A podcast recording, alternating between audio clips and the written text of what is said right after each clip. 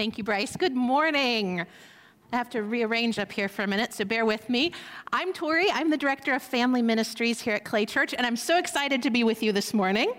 Um, as you heard in the scripture that Leanna read, there's a lot to cover. So I hope you are ready to buckle in. We're going to go line by line, word by word. So I hope you had a big breakfast. No, I'm just kidding. there was some nervous laughter there.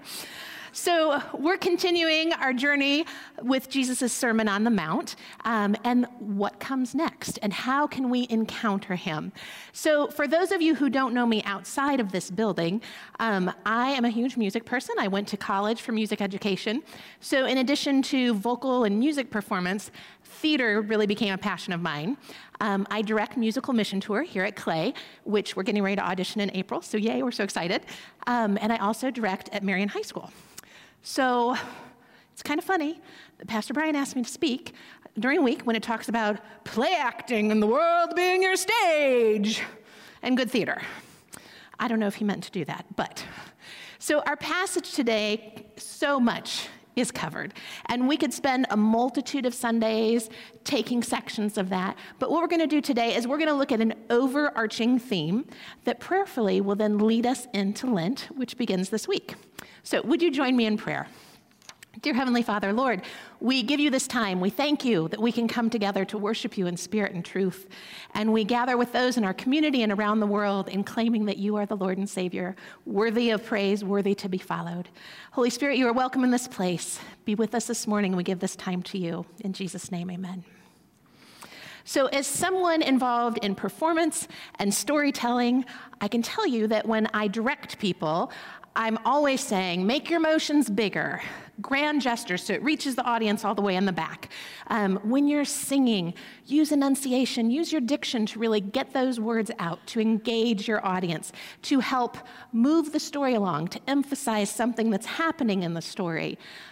Well, God's not that kind of director, is He, based on what we heard this morning? He knows us in our still quiet voices. He knows us in our times alone and in our times of pain. He knows us in our humble service. And He is engaged in the story of our lives as we follow Him. And He doesn't desire overacting, attention drawing, lead actor kind of qualities. And for some of us, that may be a relief. So we're told over and over in the scripture passage from today not to perform, not to draw attention to ourselves, not to make it a production. I don't know about you, but that is so counter to the culture we live in, isn't it? Where we tell everyone everything, we text them quick, we send them a snap, we post everything on social media, hashtag POV, my view for the evening. So, in some of your translations, you might see the word secret and to not let your left hand know what your right hand was doing. So, secret has somewhat negative connotation for some of us. Um, Merriam Webster defines secret as kept from knowledge or view, or kept hidden or unexplained. It comes from the Greek word kryptos, which also means secret or hidden. And we see in our passage today that this type of secret isn't a shameful secret. It isn't something shameful that we do, but it's checking our motives. So we see about keeping things secret when we're being good, when we're fasting, when we're praying, when we're serving. So when I serve, do I do that because of the attention and praise I get, or do I do it because God's asked me to? When I give, do I give out of a place of abundance and trust and faith? Or do I do it because I get to have a plaque put on a bench after my family? When I pray, am I worried about the words? Did I do enough these? Did I say enough vows? Did I say just too many times? Or am I doing it as an outpouring of my praise, telling God my needs and my desires, knowing that He hears and that He'll listen even when I don't have words? All of those secrets are done out of honor to God because of his worthiness, because of his faithfulness, because of his blessing. So, this morning you just heard the song Through Heaven's Eyes. And it's my hope that this is how we aim to live our lives as we journey with God and with each other. Not looking for the measure of our own worth from man or institutions, but through heaven's eyes. And I don't know about you, but accolades from people or places of employment or institutions, they feel really good, don't they? They feel like you were noticed and you're being recognized. But at what cost did I earn those accolades? Did I sacrifice my family? Did I sacrifice relationships? Did I sacrifice my integrity? And I feel pretty safe that I could say I could receive those worldly accolades and be so far away from God. But if I do those things of service, of prayer, of my vocation with a pure motive, not making it a big production, but doing it out of obedience of what I've been called to, then that lines up a little better with what we heard this morning. So, does this mean we shouldn't share what God is doing in our lives? Well, of course not. That is the testimony of the saints that helps bolster our faith and encourage us in our daily walk. I don't know about you, but there's been so many times where someone has shared something with me which was exactly what I needed to hear right in that moment that just really encouraged me in my faith. So, does that mean I shouldn't share? Oh, I volunteered over at Firehouse and I made a great connection with a student that was so life giving. Well, of course not, because maybe that would encourage someone else to step into that place of service, into those winsome relationships. Or should I share, we were really struggling, but I went ahead and wrote the check anyway, and then God did this. Well, no, I don't need to share what I wrote down on the check. I can just share that I gave sacrificially, and God just really returned blessing and faithfulness to me. So, to see how God can use anything that we give Him with pure motives to further His kingdom and to reach others. So, in response to what comes next, I'm a person who likes conversations and questions, so there's going to be a few times coming up here that I'm going to ask you a question, and I would love if you would just respond out loud, all right? So, in the calendar, in the liturgy, what comes next? Lent. Excellent. And March. Yes.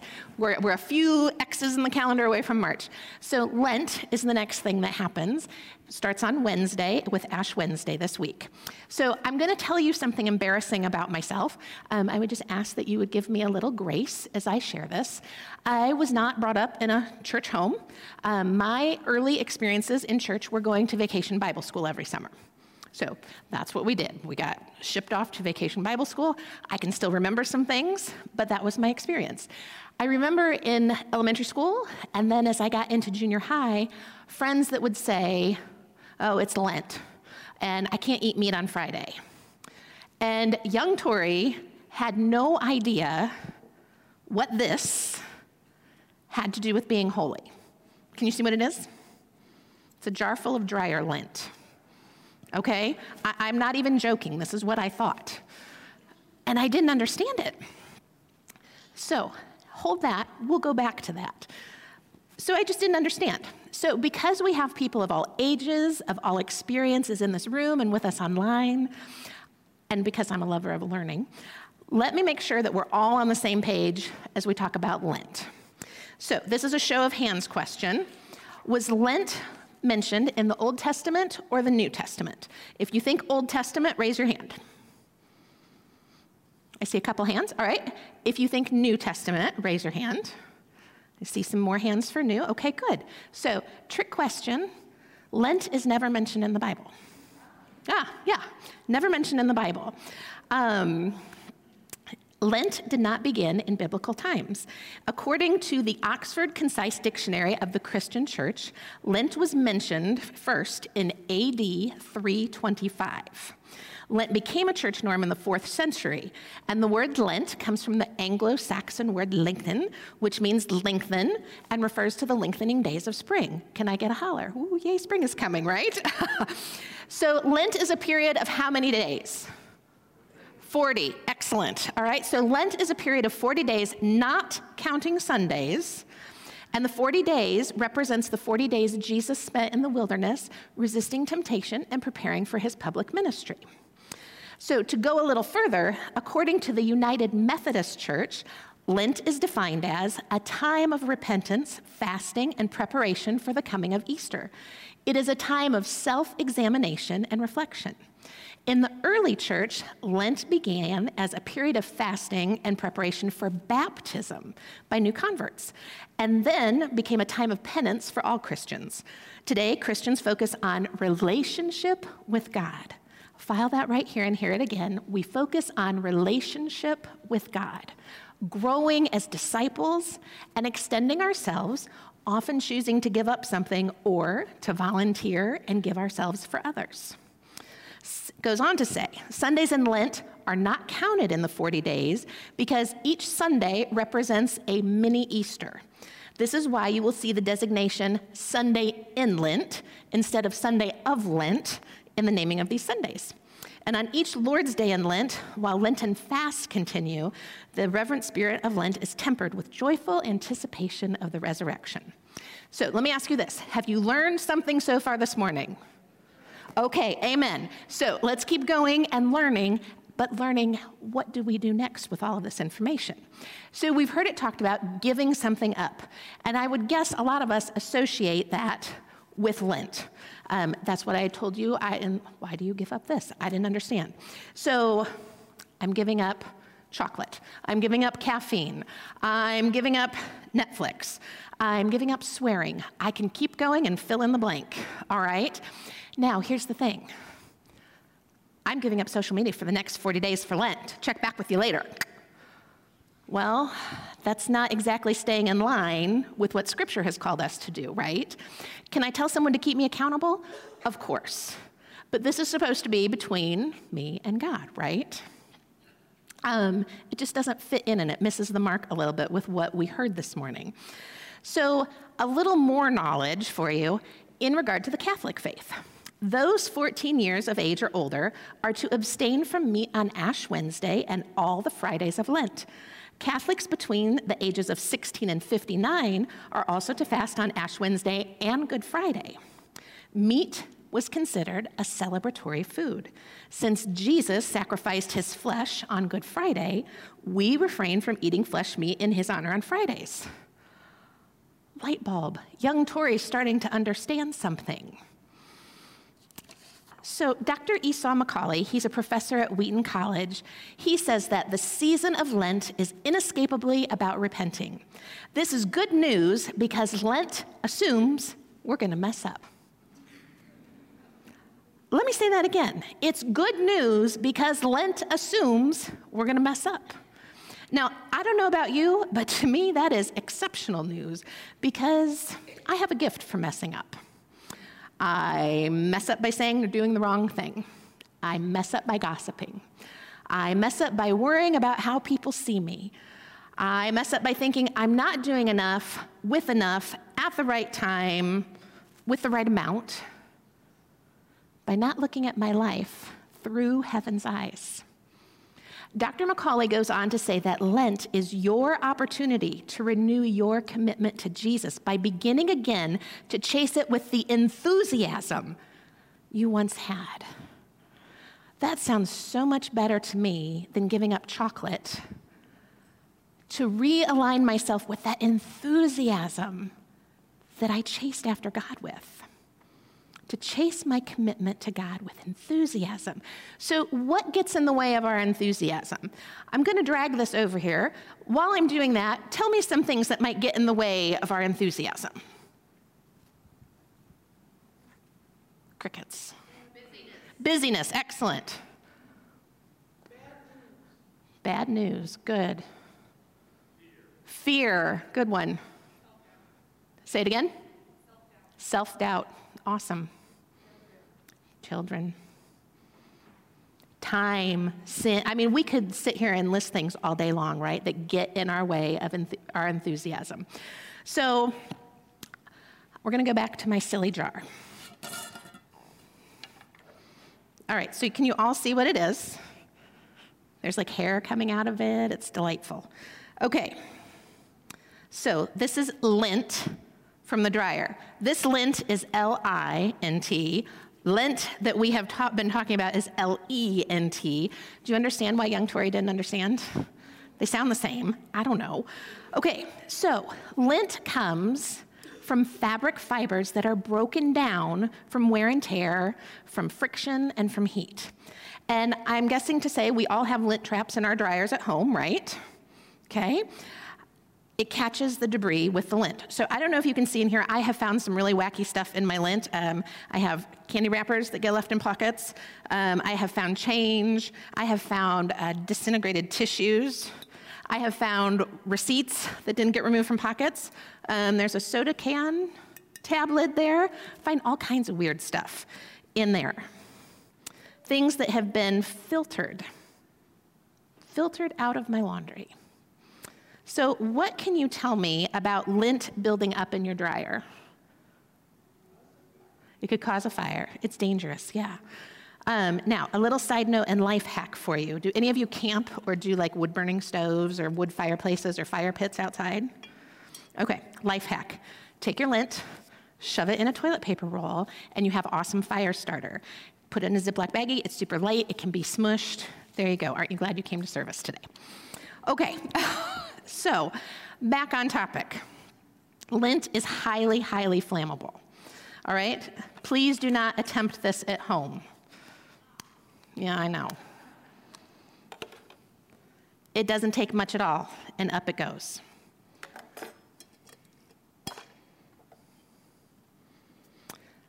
So things build up, they're filtered out. If they're not, dangerous, combustible, fire. So, what happens in our life when we let things build up? Things like anger, like bitterness, like jealousy, laziness, it becomes dangerous to our lives, and we can become highly flammable, bursting out at the people we love most, at people we don't even know that don't deserve it. We can withdraw from community or church because of laziness and we've fallen out of a routine or a disagreement. And just like the lint, we catch fire, we feel burned, and even destroyed.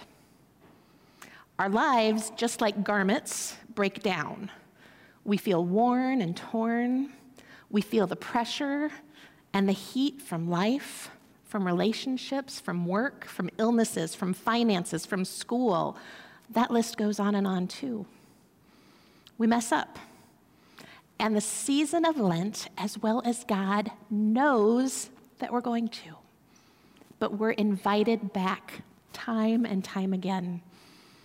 That's the beauty. We're always invited back. So, the goal of Lent is to grow closer to God. By choosing to participate in Lent, we aren't doing it to be theatrical or for others to notice, but to renew our enthusiasm for that relationship. It's admitting my need for help and submitting that constant need to God. It's allowing Him to call me into a place of joyful anticipation of what we celebrate on Easter Christ's abundant grace and life saving work on the cross. It's not 40 days of self discipline designed to impress God. It is designed to renew my enthusiasm and dedication to Him and my journey with Him. So, how will you choose to enter the season of Lent? Is there something that takes your time and your focus away from your enthusiasm with God? Are you feeling broken down? Like you need your filter cleaned out? And it is my prayer that every time you do the mundane task of laundry and clean out your filter, that you will be reminded to reflect on how your filter is doing. It doesn't just have to be at Lent, just all the time. And if you get away with only doing laundry at Lent, God bless you. So I invite you to commit to make room for Him, to listen to how He is calling you through time, through service, through prayer, community, volunteer, whatever it is. That's between you and Him. And I stand here on His faithfulness and can assure you that if you commit to renewing your enthusiasm for Him over these next 40 days, you will have a story to tell come Easter as He looks at you through heaven's eyes.